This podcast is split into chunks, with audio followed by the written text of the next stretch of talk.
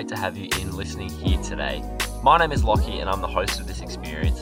And really, my job is to help guide those 167 hours beyond Sunday or beyond the message that you can grow in your faith all throughout the week. Today, I sit down with Riley Brown and we talk through a message that Perko gave on the weekend. And we're continuing in our Christmas series talking about grace. So, we talk about why grace can actually be really unfair and even offensive to many people. We really hope that you learn more about grace and forgiveness and what it really truly means to follow Jesus this Christmas series. We hope you enjoy this podcast.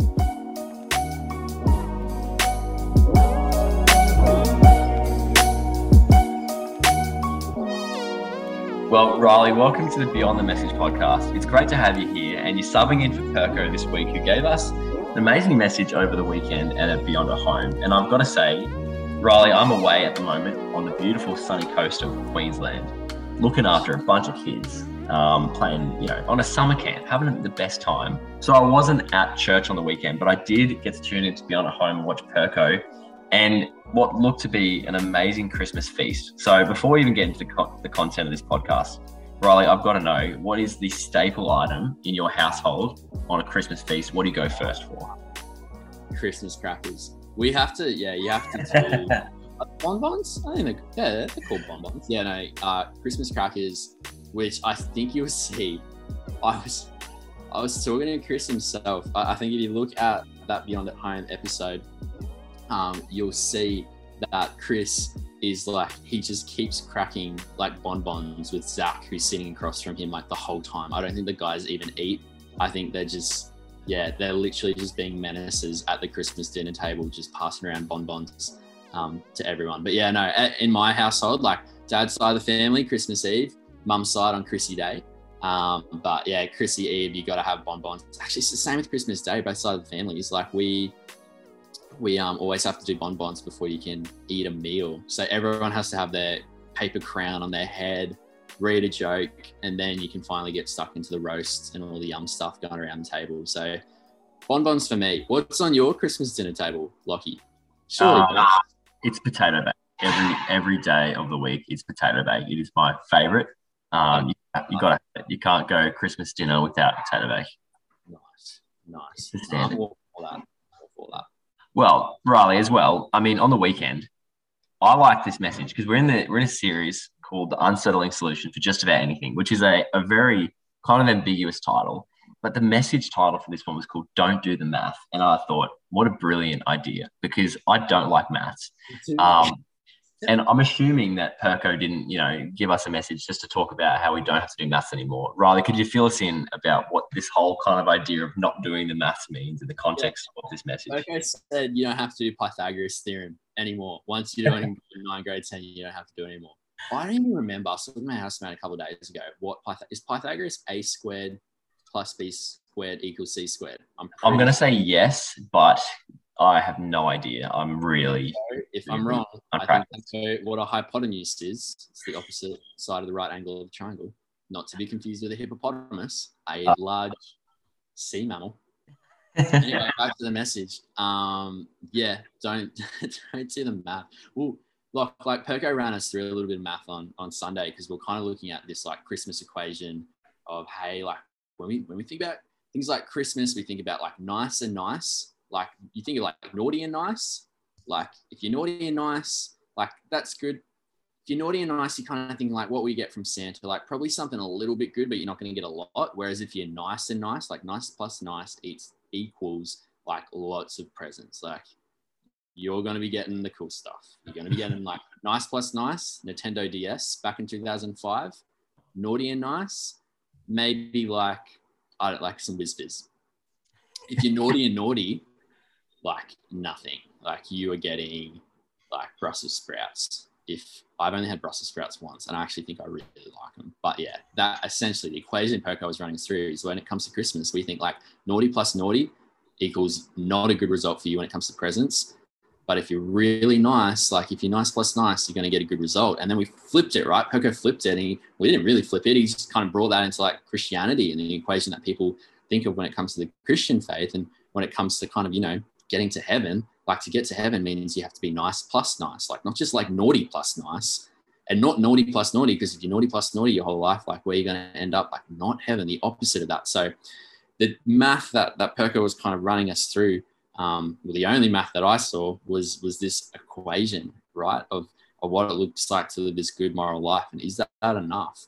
Um, but then Perko got really practical, like through kind of walking us through a, a great parable, uh, but then also just kind of fleshed out this conversation around grace as well that completely like overrides this whole equation.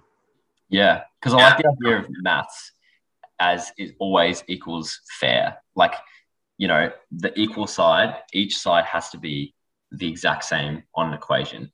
And there's a sense that grace, the grace that God gives us, is completely unfair. And so if we were to do the maths, we'd end up always losing and never coming out on the winning side of that maths equation because we we can't, you know, as talk, going back to last week's conversation, we can't earn God's grace there's no way we can do that. So we never win when we try and and earn God's grace. It's an undeserved, unearned, and unearnable thing. So the maths doesn't really work. And I think Riley, you, you did talk about the um, the story of the, the workers or the laborers, and that comes in at Matthew 20. And I just wanted to ask, like, you know, give a brief summary of this parable because it's a really interesting one. And for those who who don't know, who haven't heard this, basically, uh, a modern day twist on on the parable is that you know a cafe opens up a worker comes in in the morning and works a 12 hour day. Um, but throughout the day, you know, a few more people come up to work and they work eight hours and they work four hours. And one guy chimes in for the last hour of work. And when the boss pays the workers at the end of the day, everyone gets the same amount of pay, even though they worked all different amounts. So that's the kind of brief overview of the parable, maybe in modern terms. Um, but there's a sense of fairness in this parable. And even to me, I'm like, it actually seems unfair someone did work 12 hours. They worked so hard through all the, you know, like, you know, in the sun or, you know, through just the biggest part of the day. And someone came in and worked an hour and they got the paid the same amount. And this is used as, I guess, an analogy for grace. And I guess, Riley, what I want to ask is, well, why? Why is this okay? And why is grace unfair in this context? Yeah, well, I guess this is where it's like, you know, grace, like at least to the, the Christian lens like it's it's it's better than that fairness at least of what we're talking about in that analogy like it's this crazy crazy thing that we kind of read about uh, in this this parable and in this teaching where again Perko talked about on Sunday like in a lot of the parables Jesus was talking about um, there's always one character that you can kind of go like oh I think that's that's God like that's meant to be God that Jesus is talking about there um, and it was it was clear in this parable that he was the one that was paying everyone out at the end of the day, and everyone got the same amount. Um, but this great verse that we see, even in light of the recap that you just gave, then Locke, um, this great verse in Matthew 20 that comes up, pops up in Matthew 20, verse 15, where the guy who's paying everyone out, paying all the workers out, who all worked at different times throughout the day for a different amount, some maybe like 12 hours, some maybe for only an hour, they're all getting the same amount when a worker comes to him and says like hold up like hang on this is not equal like this is not fair like we've all been taking on different burdens and working at different parts in the heat of the day and, and yet like even these guys that just rocked up at the you know the back end of the day they're getting paid the same amount. The person who's paying all the workers says hey take your pay and go. I want to give the one who was hired last the same as i gave you and then here we go matthew 20 verse 15 this is where perko even said on sunday he's like this it's just like the guy who's paying everyone says, Don't I have the right to do what I want with my own money? Or are you envious because I am generous? He says, Or are you envious because I am generous? And that there is just like, like, like this, this is this is grace, right? Like it's it doesn't it doesn't equal up. Um, but what a question to be stuck with, particularly as a follower of Jesus, to have that just kind of slammed in your face. Yeah, someone else's generosity to be that powerful that it puts you in a in a position where you feel it's unfair. It just mm. flips on its head, right? Mm. Um, and I guess like that just speaks to it. Like, don't do the math. Like, it doesn't. It just never works when we try and do the math with grace, um, because we can't ever measure God's generosity. Like, that's insane. Um, yeah. Um, and that's the teaching too. Like we even see it in verse sixteen it's really clear what Jesus is talking about. He says, So the last will be first, and the first will be last, which again, like this is kind of the the posture of a disciple of those of us who who are followers of Jesus. Like Um, this is what we've been called to embrace for ourselves, and an invitation that's been extended to us to accept, but it's also been extended to everyone too. Um, and again, I know we talk about so much on the podcast, but it's this whole thing that everyone matters to God, whether God matters to them or not. Uh, but we get to live out and embrace this grace every day too. And it's really God who gets to decide like, who He gives His grace to. Like that, just we don't have any part of that, and we if if we get offended by that, that's yeah. more someone else and how we are, not actually about who God is. And Riley, it leads me to my next kind of question because I kind of gave a bit of an insight before, but grace is, can be described as offensive. I've definitely heard of it like that. And the story of the laborers, um, it's a good show of generosity. But there's this other story in the Gospels where Jesus is on the cross and next to him is a sinner, like someone who probably, I'm, I'm thinking, probably killed someone, like did something quite horrific mm. to earn a spot on a cross, which is a, you know, a method of crucifixion, of, of execution. So he must have done something pretty bad. And Jesus is chatting to this guy that's kind of hanging next to him on a cross. And in that moment, um, the guy is forgiven. Like he's forgiven of all his sins. And Jesus says, Hey, I'll see you in paradise, saying, I'll see you in heaven. Like I'm heading there in just a few moments. I'll see you there. Mm. Now, that to me, that's pretty offensive. Like, how, how does that, um, you know, how does that compare to a story of the laborers? Like, it's one thing to get your day's wage, but it's another thing to see someone else who has lived a pretty horrific life, but in one moment make a decision to follow Jesus and end up in heaven. I think that's where we get that offensive idea. So, what what is so offensive about grace, and and why does it offend like so many people in mm. in ways that we just can't comprehend? Yeah, and I think the thing is like it, we don't even know how kind of like offensive it is until it hits us in in the face, like in, in, our own way as well. Like, and I think even in kind of responding to your question, like like I, I think Chris talked about this so well last week on podcasts, and um, I know there's conversations across connect groups as well, talking about grace being um, what the words Chris used like last week, or the word was like it's disturbing, like grace is disturbing, and I kind of sat and I was like, gee, when I think of disturbing, like that's a strong word, and it carries like I think of like those horror thriller movies, which I'm just not like. I love a good like movie with suspense. I'm so bad with jumps, uh, jump scares, but like horror movies, like there's some things I'm like, nah, that's just like disturbing. Like you don't want to even opt into that even slightly. Whereas when Grace, um, Grace is being talked about as disturbing, I'm like, wow, what does that, what does that look like? That's such a heavy word, but I'm like, you know, at the same time, like it's it's so true that grace is just that thing until we we grapple with it and are on the other end of seeing, you know, grace being extended to someone who would just go like, no, no, like they don't deserve that. Like there should be a, a clear consequence for their choice.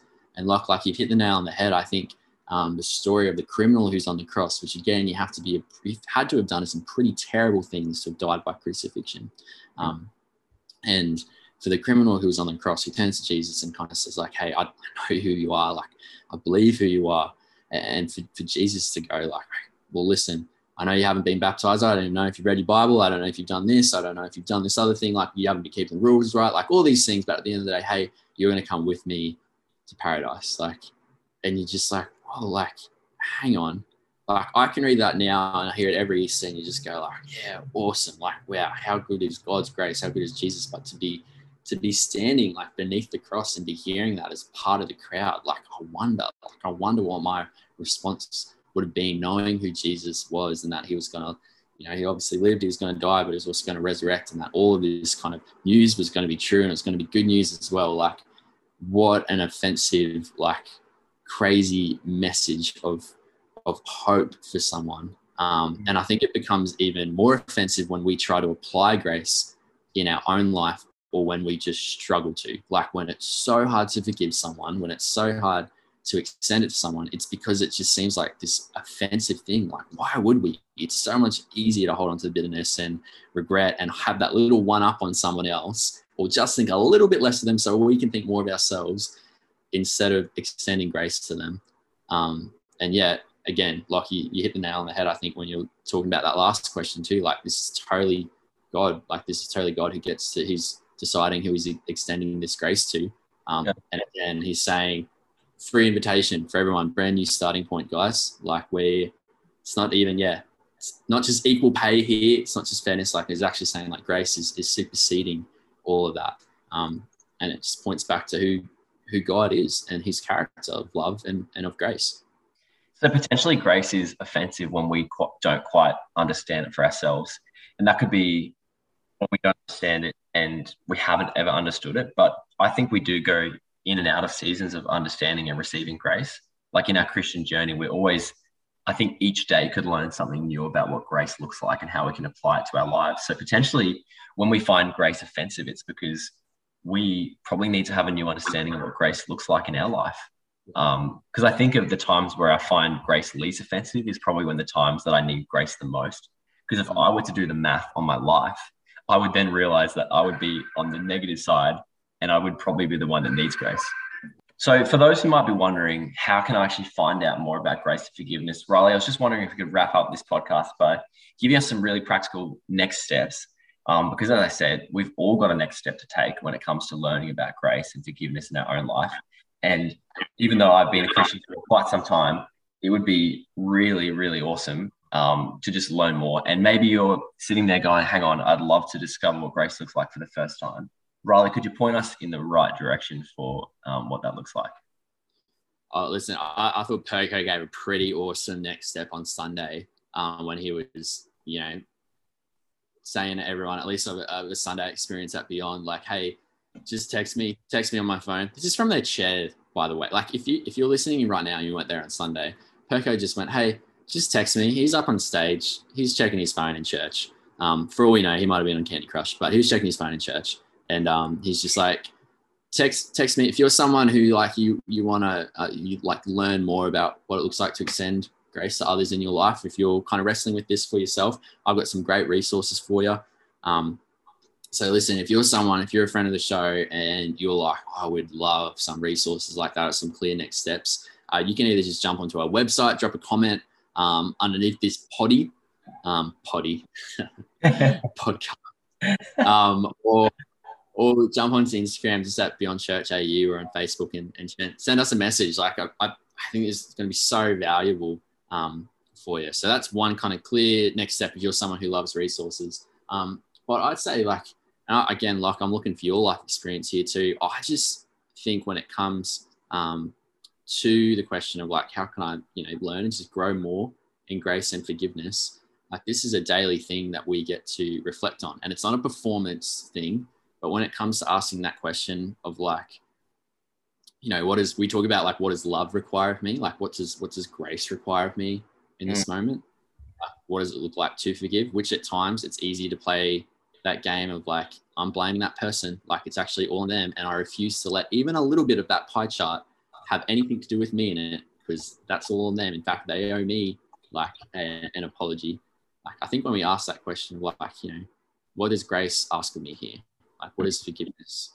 Um, look like here? I think those are two questions that when we have them as, as prompts in our head that we get to carry into our day and when for those of us who are followers of Jesus, you know, asking the Holy Spirit to kind of, you know, lead us in times when we're struggling to make decisions around that or just, you know, praying and having that within a rhythm in our day to spend time with God and ask these questions of what is, yeah, what does it look like for me to extend grace today? I think we have an awesome opportunity to learn and grow in that space. But I just say if you have another opportunity this week, even to go back through Matthew 20, just verse 1 to 16. Hey, you can even look at it in the message translation, which would just bring the verse to life, I reckon, for you, if you want it in a really simple read.